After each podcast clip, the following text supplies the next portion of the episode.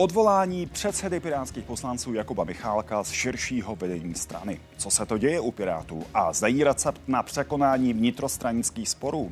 Rozebereme v následujících minutách. Přeju hezký večer. Jakub Michálek odchází ze širšího vedení Pirátů. O jeho odvolání z republikového výboru rozhodli v online hlasování členové strany. Jeho rezignaci na post čele poslaneckého klubu ale nepřijali poslanci ani předseda strany Ivan Bartoš. Odvolání Michálka bylo impulzem pro plzeňského hejtmana Rodolfa Špotánka kandidovat v lednu na předsedu Pirátů. Chce, aby strana upřela síly spíš na nadcházející volební rok, než na vnitrostranické boje. Pokles zahraničních investic v Česku. Meziročně se snížil zájem ze strany zahraničních investorů i počet dojednaných záměrů. Podrobnosti nabídne Business ČT24.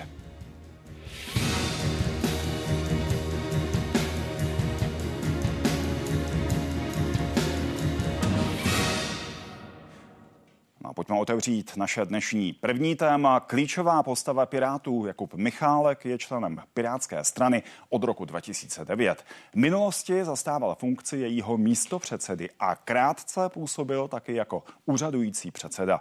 Poslanecký klub Pirátů vede od října roku 2017. Patří mezi nejviditelnější pirátské politiky. Ve sněmovně se opakovaně dostává do střetů s předsedou hnutí ANO a bývalým premiérem Andrejem Babišem a taky dalšími vysokými představiteli hnutí. Poslanec Jakub Michálek je nebezpečný. S fotkou Andreje Babiše snad i usíná. Odmítněte totalitní praktiky pana kolegy Michálka. Oni vám z té koalice stejně neutečou. Pokud na někoho ukazujete, tak ukazujete jedním prstem na něho a třemi prsty na sebe naspátek. Vnitrostranickému hlasování čelil Jakub Michálek už dřív, dvakrát ho ale přestál. Tehdy šlo o jeho odvolání z pozice místopředsedy strany. V roce 2017 mu část spolustraníků vyčítala, že z nejvyššího správního soudu potají stále stížnost na sněmovní volby. O dva roky později bylo důvodem hlasování jeho údajné nevhodné chování ke členům strany. Objevilo se i obvinění ze šikany. Pondělí potom Piráti odhlasovali odchod Jakuba Michálka z vedení vládní strany, konkrétně z republikového výboru. Politik v zápětí nabídl rezignaci na post předsedy sněmovního klubu. Tu ale poslanci ani předseda Pirátu Ivan Bartoš nepřijali. K debatě se vrátí příští týden. Já si potřebuji opravdu vzít klid na to, abych si to uh, promyslel. Dostal se mimo, tu, uh, mimo ten pluk velkoměsta, abych to tak řekl. A pro mě je zásadní, aby Pirátská strana byla v kondici, kdy pracuje pro občany a neřeší svoje vlastní záležitosti. A míříme za prvním hostem dnešní 90. hejtman plzeňského kraje Rudolf Špoták, který tento týden oznámil, že hodlá kandidovat na předsedu České pirátské strany. Dobrý večer přeju. Dobrý večer z Plzně do Prahy. Pane Špotáku, vy jste měl být původně ve studiu společně s Janou Michailidu a Marcelem Kolajou, mluvčí Pirátské strany Veronika Šmídová, ale po 19. hodině telefonicky oznámila a řekla, že nechce, abyste byli dohromady v jednom studiu. Kdyby se te prali špinavé prádlo v jednom vysílání. Marcel Kolaja posléze svoji účast odmítl.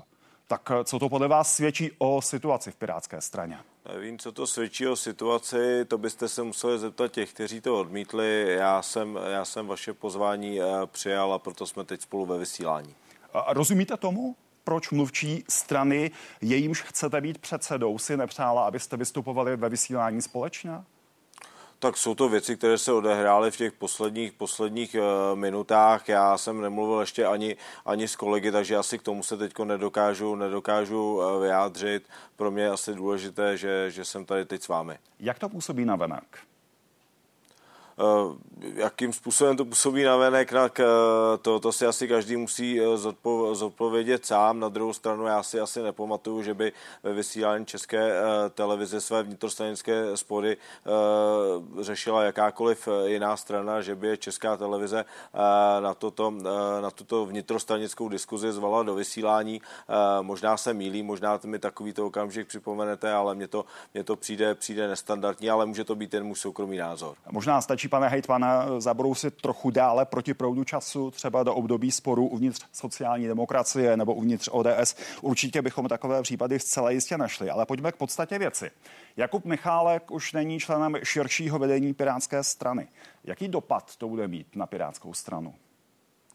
Tak co se týká toho širšího eh, vedení, myslím si, že v republikovém výboru je spousta eh, schopných členů, spousta pracovitých členů, takže na jeho funkci to podle mě eh, vůbec nebude mít vliv. Spíše pro mě byla ta věc šokující nebo horší to, že Jakub Michálek řekl, že by chtěl respektive odejít z té funkci předsedy poslaneckého klubu, ale já pevně věřím, že splní ta slova, které které řekl eh, v reportáži, která šla chvíli přede mnou, kde hovořil o tom, že si eh, potřebuje trošku vyčistit hlavu a ty věci eh, promyslet, protože si myslím, že ta práce Jakuba Michálka, která trvá, trvá téměř 6 let v poslanecké hmm. sněmovně, je nenahraditelná pro Pirátskou stranu velice důležitá. Vy jste se Jakuba Michálka v některých rozhovorech už zastával, řekl jste třeba, že vás to osobně mrzí, že byl odvolán, že ho považujete za jednoho z nejpracovanějších nejpracovitější předsedů poslaneckého klubu za poslední dvě volební období. Jakákoliv strana by nám ho mohla závidět, řekl se třeba v rozhovoru pro Lidové noviny. Zastával byste se, pane hejtmane, úplně stejně taky Jany Michailidu, která byla odvolána podobným hlasováním v polovině roku? Tak bavme se primárně o těch důvodech a o věcech, které, eh, které jsou vykonávány ve prospěch eh, voličů a ve prospěch eh, České pirátské strany. Tam si myslím, že mezi oběma členy jsou, jsou rozdíly, které v podstatě jsem řekl v tom mém, v tom mém vyjádření. Ale nemyslím si, že bych se Janky Michalidu zastával takhle výrazně jako Jakuba Michálka. Proč podle vás Jakub Michálek skončil v širším vedení strany? Proč uh, jste v rámci Pirátského fóra, proč v Pirátské fórum rozhodlo tak, jak rozhodlo, byť těsně? Eh, jak jste to řekl, bylo to těsně, bylo to v podstatě téměř 50, 50 eh, na 50. Museli bychom se asi zeptat eh, členů, kteří hlasovali proti. Na druhou stranu byla tam velká část členů, která právě chtěla celé to hlasování odložit až na celostátní fórum, kde třeba by padly otázky na Jakuba Michálka, proč některé kroky udělal či nikoliv a vlastně eh, tyto hlasy se ve finále ukázaly hmm. jako ty, eh, které vlastně způsobilo, způsobily to odvolání. Takže eh, to si myslím, že i byla nějaká procedurální věc, která Jakubovi v tomto, v tomto uškodila. No, mě zajímá, pane hejtmane, co si o tom celém myslíte vy. Zda skutečně tím hlavním důvodem je opravdu snaha posílit pravomoci předsednictva strany, nebo zda tím hlavním důvodem je třeba něco jiného, třeba osobnostní nastavení Jakuba Michálka, třeba osobní spory Jakuba Michálka s jinými členy Pirátské strany a tak dále tak to bychom se museli oba dva zeptat eh, Jakuba Michálka. Každopádně už jste to eh, zmiňovali v té úvodní, úvodní eh, reportáži. Jakub Michálek, přestože je velice, velice pracovitý a činný, na druhou stranu někdy sám uznával, že má problémy s tou komunikací uvnitř strany. Na druhou stranu, když se zeptáte i politických soupeřů, jak se jim komunikuje s Jakubem Michálkem, tak říkají, že to nevždy je jednoduché, že si vždy jde za svým, za svým cílem a to je některá věc, která někomu eh, prostě nemusí, nemusí vyhovovat, takže eh, to hlasování mohlo být i eh, vlastně třeba takto pocitové. Ono o tom konec konců mluví iniciátor toho hlasování Jakub Záhora, který říká, cituju, Jakub Michálek a lidé kolem něj se začali chovat tak, že je strana bude poslouchat ve všem. Strana ale udělala korekci, to je hlavní linka a hlasování. O tom bylo to hlasování. Myslím si, mě na tom hlasování nejvíc mrzela jedna věc. E, v podstatě e, hlasování o odvolání Jakuba Michálka bylo způsobeno tím návrhem, který již Dalibor e, Záhora zmiňoval a já jsem spíš očekával vnitřní debatu v rámci České pirátské strany, protože pojďme si říci, byla to, byly to návrhy, které za mě ten směr udávaly správný. Na můj vkus možná příliš radikální, volil bych možná umírněnější formu, ale očekával jsem, že o tom povedeme otevřenou diskuzi a ne, že budeme trestat navrhovatele těchto změn tím, že budeme navrhovat jeho vlastně jeho ztrátu, jeho mandátu v republikovém výboru. To hmm. byla věc, která mě na tom, na tom postupu mrzela. Vnímáte jako někdo, kdo má ambici stát se předsedou České pirátské strany, pocit části členů Pirátské strany, že vedení té strany, a teď zase budu citovat Jakuba uh, za, Dalibora Záhoru, uh, má tendenci omezit vnitřní demokracii a přeměnit stranu v servisní organizaci? Nemyslím si, že se jedná o omezení demokracie, to, to v žádném případě. Na druhou stranu si pojďme říci, eh, že od založení České pirátské strany už uběhl nějaký čas a i ty, eh, ty stanovy a procesy by měly jít eh, s dobou, z doby, kdy Piráti byli nazýváni protestním hnutím, dnes jsme respektovanou vládní stranou a tomu si myslím, že by měli být podstatě přizpůsobeny i ty, i ty procesy uh, uvnitř strany. Uh, můžeme to přičítat tomu, co už já jsem několikrát do médií říkal v tom minulém volebním období poslanecké sněmovny. Jsme v každém kraji měli minimálně jednoho poslance, který dokázal právě to hmm. napojení na tu, na tu centrálu nebo na to centrum té v uvozovkách moci v Praze, o které mluví Dalibor Záhora, dokázal hmm. nějakým způsobem vysvětlovat, komunikovat směrem ke členům tím, že ten počet poslanců dnes dnes eh, je čtyři eh, ve třech krajích, tak se může některým členům eh, stát ta to centrum, ten v úvozovkách pragocentrismus příliš vzdálený a pak z toho můžou ano. z té frustrace vznikat právě takovéto návrhy. No dobrá, tak jak tedy podle vás Českou pirátskou stranu přizpůsobit té situaci v roce 2023, kdy už nejste na startu, nejste ani v úvozovkách pouze ve sněmovně, ale jste vládní stranou a ta strana by možná, jak naznačujete, měla začít fungovat trochu jinak v té organizaci, ale současně nevzbudit u členů strany pocit, že přicházejí o svá dosavadní práva. Jak toho chcete docílit? Určitě si myslím, že je to převážně o té, o té komunikaci. My jsme si eh, v rámci toho eh, tu věc diskutovali. Bylo to především eh, třeba ke krajským samozprávám, protože máme spousty úspěšných regionálních politiků v krajských radách, kdy třeba ten tok informací k nám do krajům se nám nezdál příliš ideální. Já musím říci, že ten vládní tým i republikové předsednictvo na to zareagovalo. Ta komunikace k těm, řekněme, exekutivním komunitním politikům v eh, krajích bych řekl, že se zlepšila, ale musíme určitě postupovat dále, musíme více eh, vysvětlovat členům to, co, hmm. se, to, co se eh, v Praze děje, to, co se děje ve vládě, aby se to v podstatě nedozvídali jenom z médií. Dobrá, o komunikaci mluví vždycky politici, když cítí problém. Ale já jsem se ptal spíš na nějaké vnitřní organizační změny, nějakou koncepční změnu. Tak se zeptám konkrétně. Je potřeba změnit tu praxi hlasování na pirátských forách? Dát jí nějaký řád, aby nebylo možné hlasovat o čemkoliv, o odvolání kohokoliv v průběhu nějakého procesu?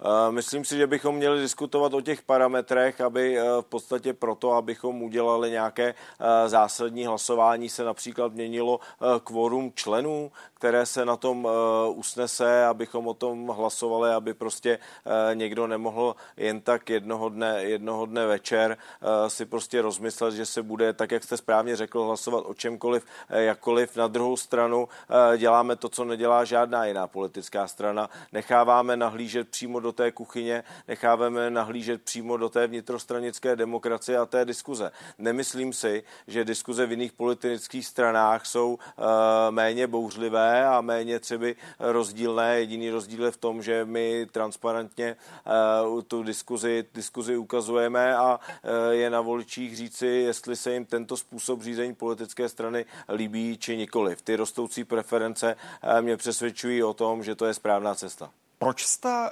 oznámil tu svoji ambici stát se předsedou strany právě v tuto chvíli, právě krátce eh, po tom hlasování o Jakubu Michálkovi?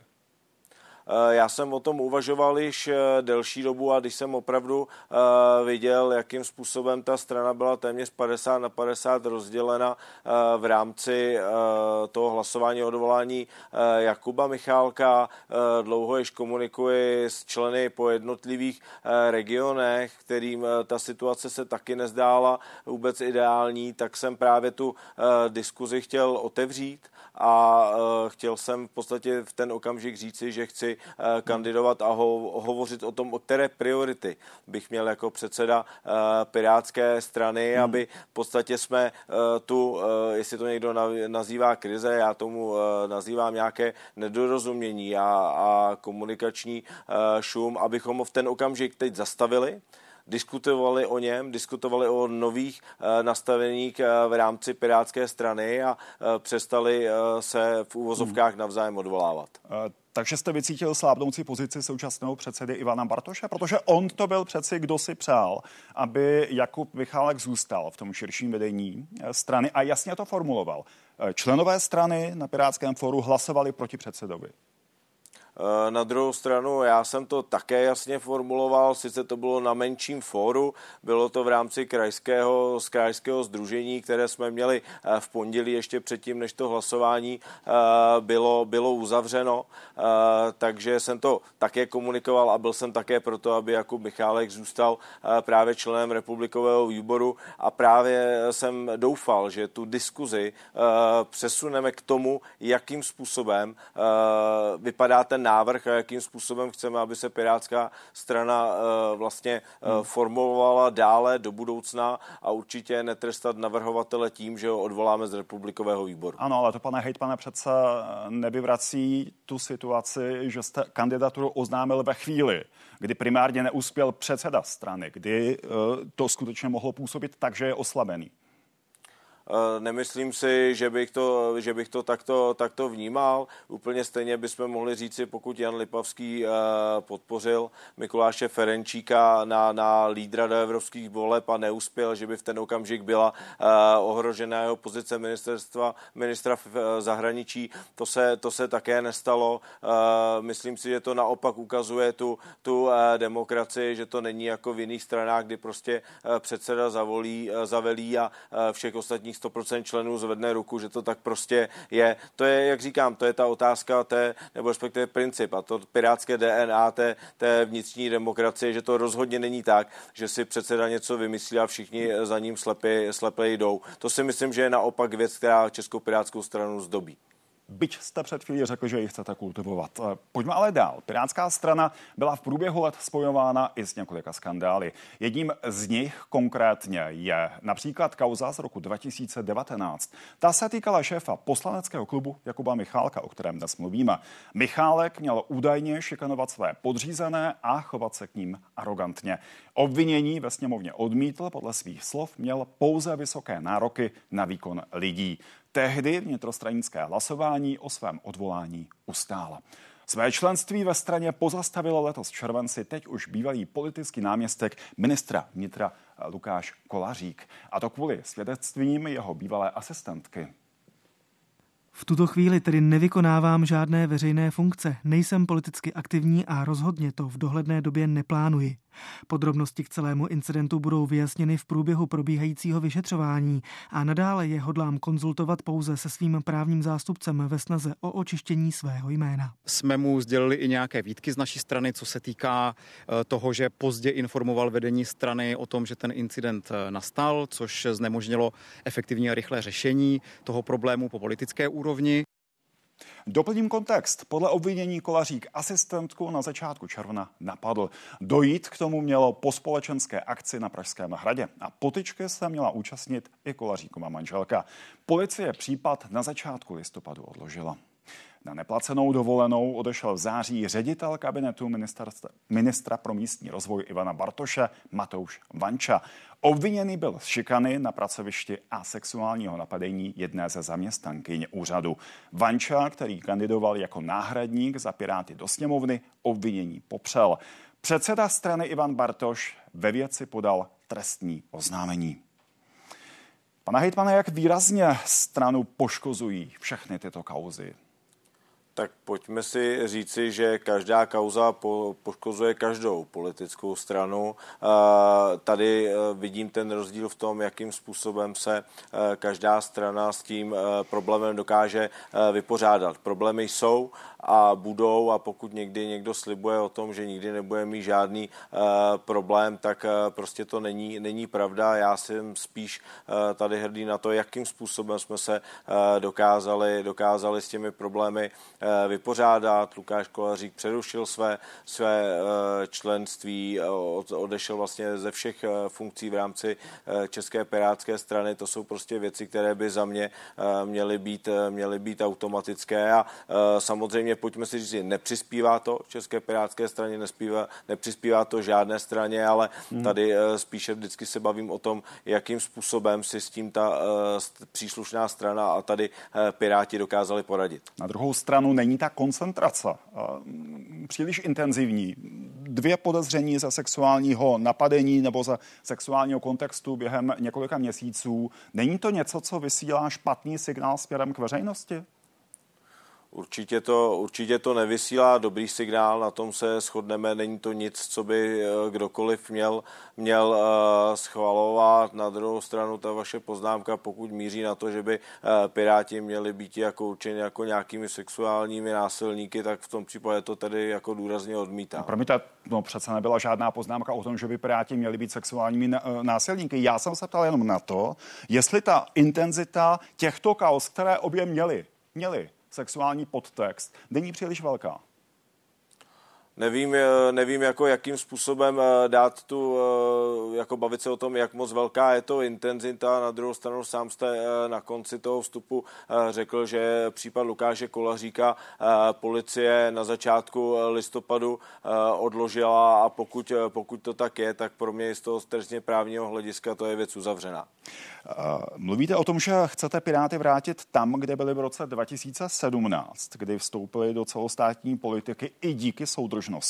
Jde to ale vůbec? My už jsme se přece bavili o tom, že strana v roce 2023 je v jiné situaci a možná i tady tak trochu platí, že dvakrát nevstoupíte do stejné řeky.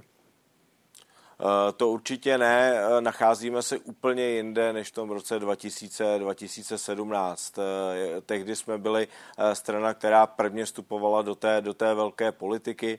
Dnes jsme, dnes jsme vládní strana, která má úspěšné, úspěšné ministry, to znamená, ta situace je určitě jiná, ale na druhou stranu k té soudružnosti České pirátské strany bych se určitě rád vrátil. Minimálně se o to chtěl pokusit.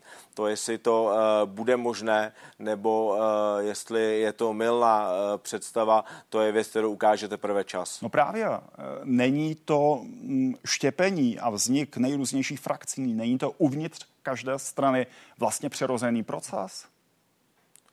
Eh, ne, ne, nenazýval bych to ani štěpením, ani, ani nějakým vytvářením těch praxí, frakcí. Eh, jsou to, jsou to prostě názory, eh, různorodé názory na některé věci, na některá hlasování, na některé postoje pirátské v rámci pirátské strany. Co Promiňte, myslím, já se vám že... omlouvám, že vám do toho vstupuju, ale přece všechny ty spory mají společného jmenovatele. Mimo jiné toho jmenovatele, že část strany má pocit, že by měla být možná ve větší míře míře zachována ta vnitrostranická demokracie s přímou účastí členů a cítí se upozaděni. A ta druhá část, která sází spíše na větší, řekněme, akceschopnost strany, což spolu sebou nesou, nese i změna, změnu ve vnitřní struktuře. Tak není ten společný jmenovatel eh, stále stejný a nesvědčí to spíše o něčem, co bychom už mohli nazvat frakcemi?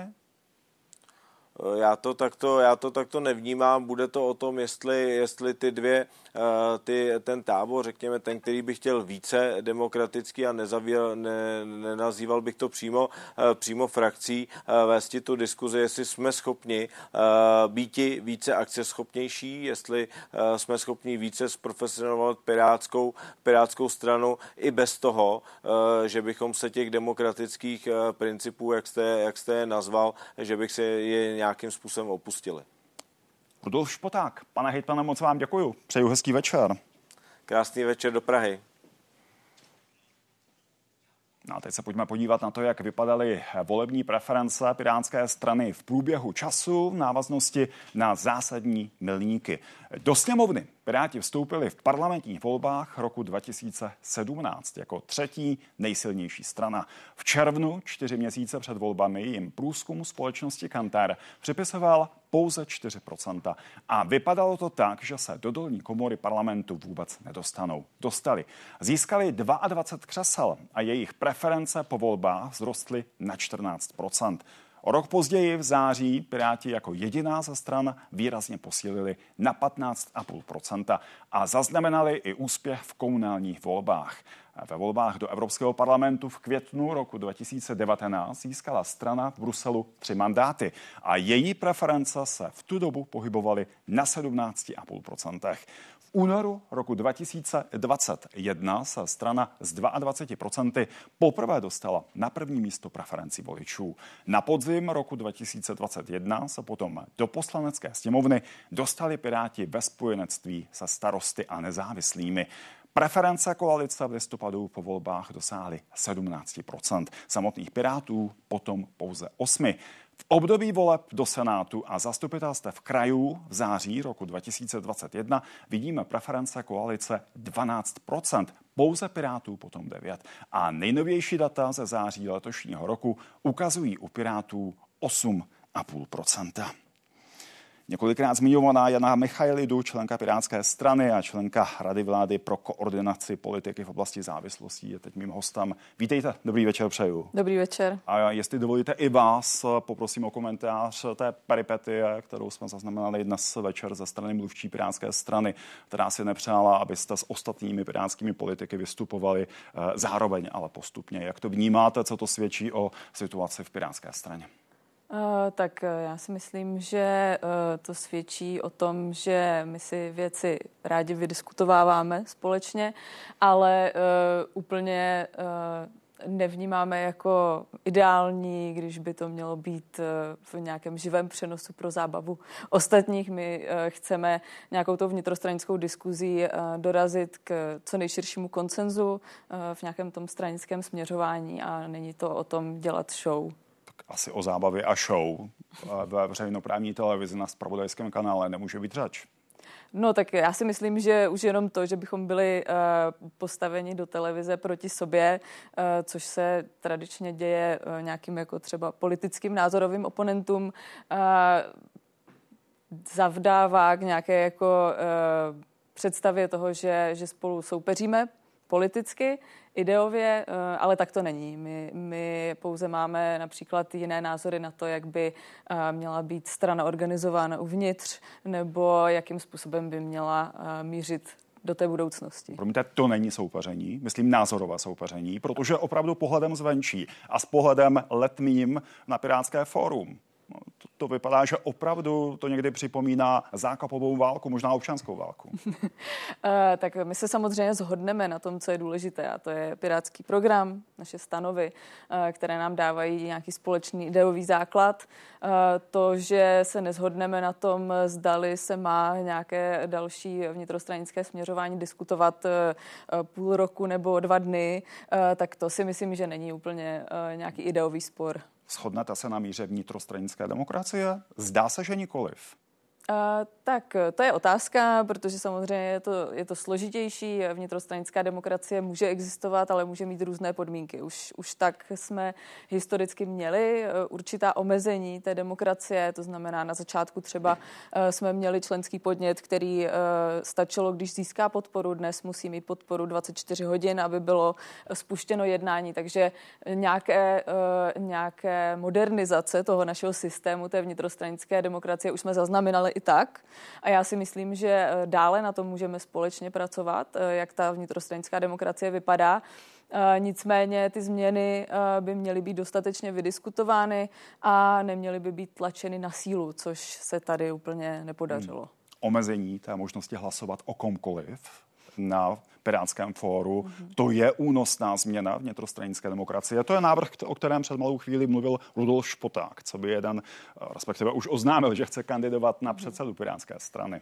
Tak já si myslím, že zrovna toto eh, jde přímo proti eh, jedné ze základních pirátských zásad. A, a po, promiňte, a potom chcete tvrdit, že se shodnete?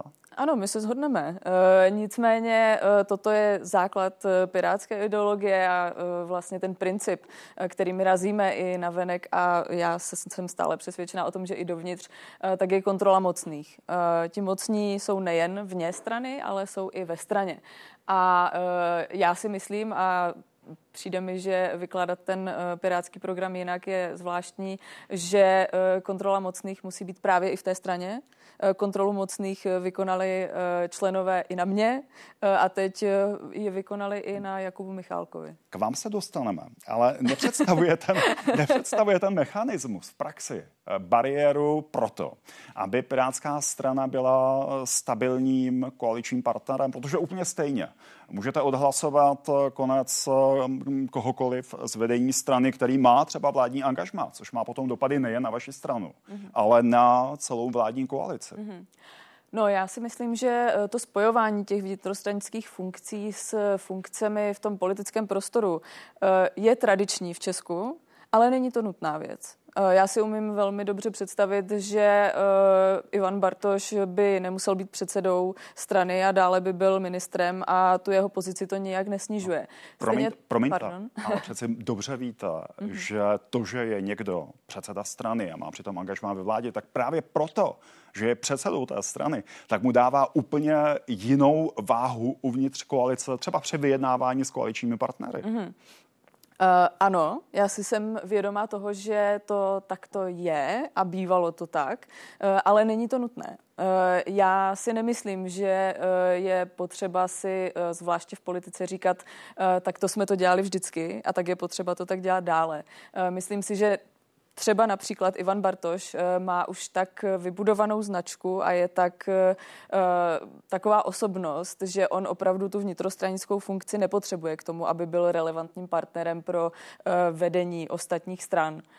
Zároveň si myslím, že eh, když se někdo podívá na naše stanovy a náš, náš organizační řád, tak eh, z toho je jasně vidět, eh, že ta funkce předsedy je hodně vnitrostranická. A zrovna v současném nastavení pro Ivana musí být velmi těžké být poslancem, zároveň ministrem a zároveň vykonávat tu vnitrostranickou Chápu, funkci. ale šlo mi spíš obráceně o to, zda nebude handicapem pro zástupce ve vládě, když v té vládě nebudou mít těžkou váhu v podobě předsedy té strany a ostatní strany ano.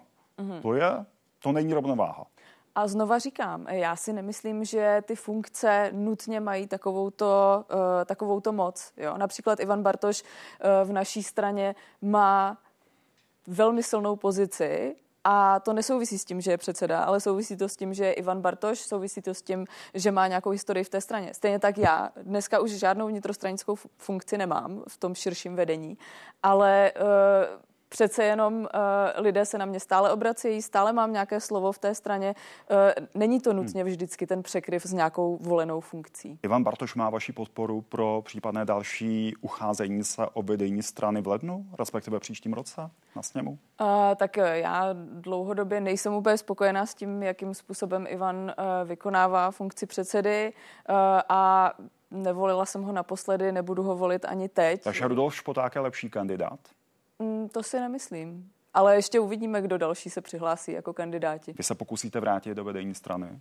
A zatím jsem neuvažovala, že to udělám, nicméně já se většinou v těchto věcech nerozhoduju jenom podle sebe a svých vlastních ambicí, ale rozhoduju se i podle toho, jak ta situace vypadá, co si ta situace žádá a eh, jak to vidí členstvo. A cítíte uvnitř Pirátské strany takovou poptávku, abyste o tu pozici ve vedení strany usilovala?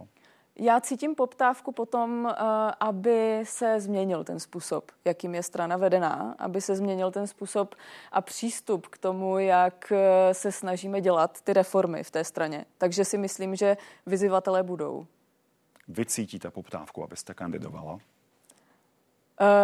cítím nějakou poptávku, abych kandidovala, ale jak říkám, spíše cítím, uh, že členové a členky strany uh, chtějí, aby ten přístup z toho vedení byl jiný, než, než je teď. Měl by Jakub Michalák skončit jako předseda poslanců Pirátské strany? Tak já se přiznám, že ta okamžitá rezignace nebo snaha o rezignaci na uh, předsedu poslaneckého klubu mě popravdě překvapila, protože já si nemyslím, že ta funkce je nějak spojená s tím, za co byl Jakub odvoláván. A vlastně mi to přišlo až zvláštní. Jak, že tomu, se... jak tomu rozumíte? Protože v praxi to přece znamená, že za Jakuba Michálka de facto není příliš mnoho náhrady.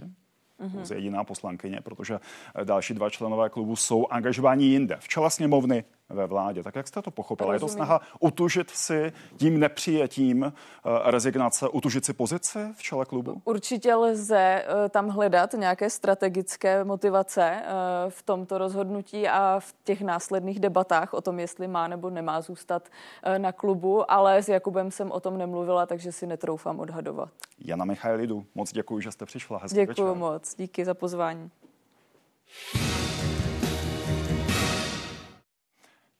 A pojďme si připomenout začátky České pirátské strany. Vznikla v roce 2009 a jejím vzorem byla obdobná strana ve Švédsku.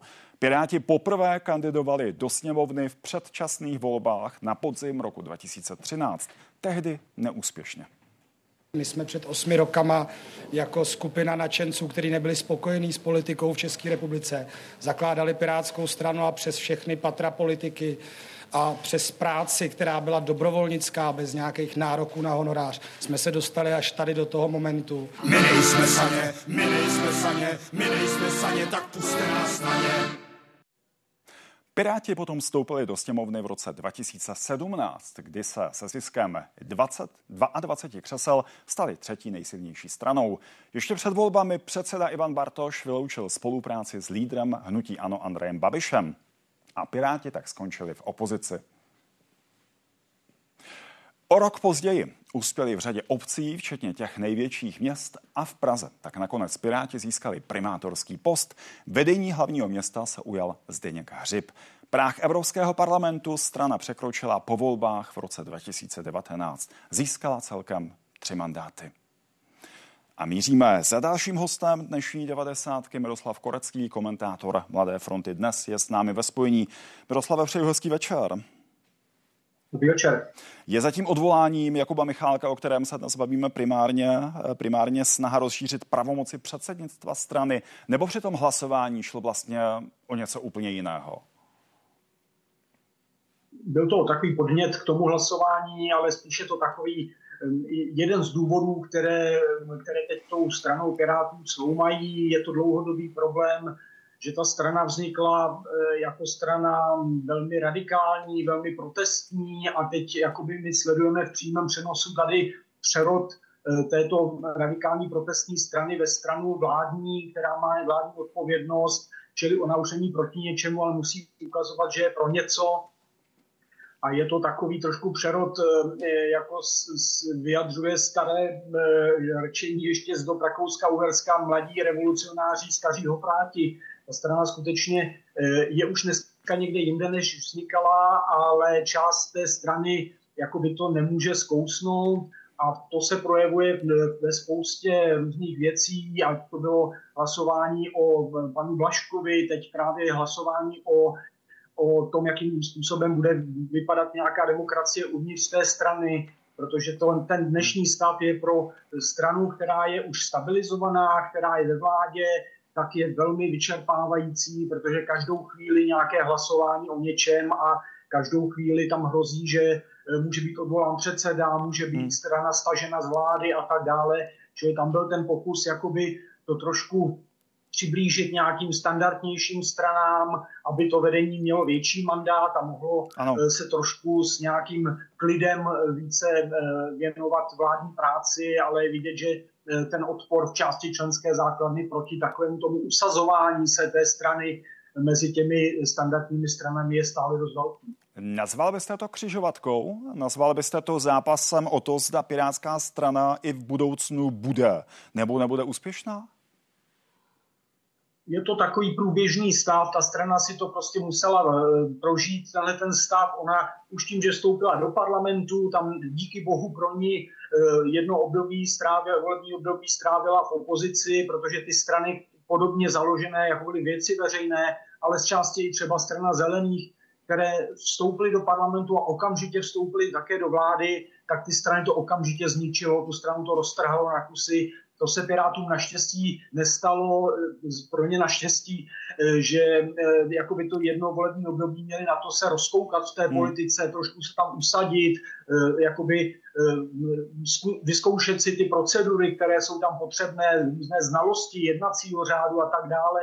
Takže oni teď jakoby nastoupili novou éru a to je éra tedy hmm. už v parlamentu a navíc ve vládě a to samozřejmě vyvolává další eh, napnutí, nap, napětí uvnitř té strany. Slyšeli jsme paní Michailidu, eh, že říká, že Ivan Bartoš by měl odejít z vlády a tady odejít z, z funkce předsedy, což je naprostý nesmysl, protože to se tady zkoušelo moc krát, že předseda strany nebyl ve vládě a vždycky to přinášelo obrovské problémy, nedovedu si to hmm. vůbec představit, zejména v pěti koaliční vládě, hmm. předseda tam neseděl v té vládě. Když jsme u Ivana Bartoše, jaká je podle vás jeho pozice? A svědčí o té pozici něco, to proběhnuvší hlasování o odvolání Jakuba Michálka z širšího vedení strany, protože eh, Ivan Bartoš dával jasně najevo, že si přeje, aby Jakub Michálek zůstal eh, v širším vedení tak je to určitě facka pro Ivana Bartoše, protože eh, je známo, že skutečně on tvoří velmi sehraný tandem s panem Michálkem. Eh,